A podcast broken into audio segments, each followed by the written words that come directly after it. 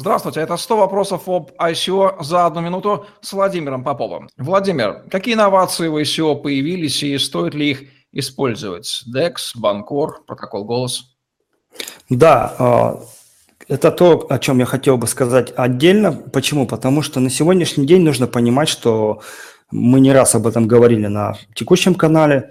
Биржи централизованные все-таки отмирают, и постепенно они будут очень жестко регулироваться, поэтому сразу нужно предполагать, что какая-то часть ваших криптоактивов, пускай небольшая часть, должна размещаться на DEX-подобных, то есть децентрализованных биржах. Э, кроме того, сейчас очень многие, если вы зайдете на ICO, там тех же LPlay, там Kik ICO и так далее, используют протокол Банкор. Но нужно э, понимать, что, как сказали в сети, протокол Банкор – это 42 две строчки работающего кода.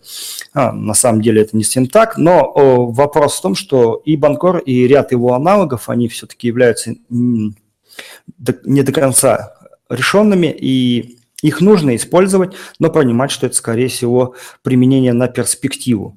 И то, о чем сказали еще, это протокол «Голос». Почему отдельно бы я его выделил? Потому что сегодня платформа «Голос» э, развивает э, не саму площадку «Голос.io», а именно протокол. И с помощью вот таких решений да, массового характера вы можете тем самым продвигать и свой проект, да, используя уже блокчейн, который там э, является одним из самых быстрых, например.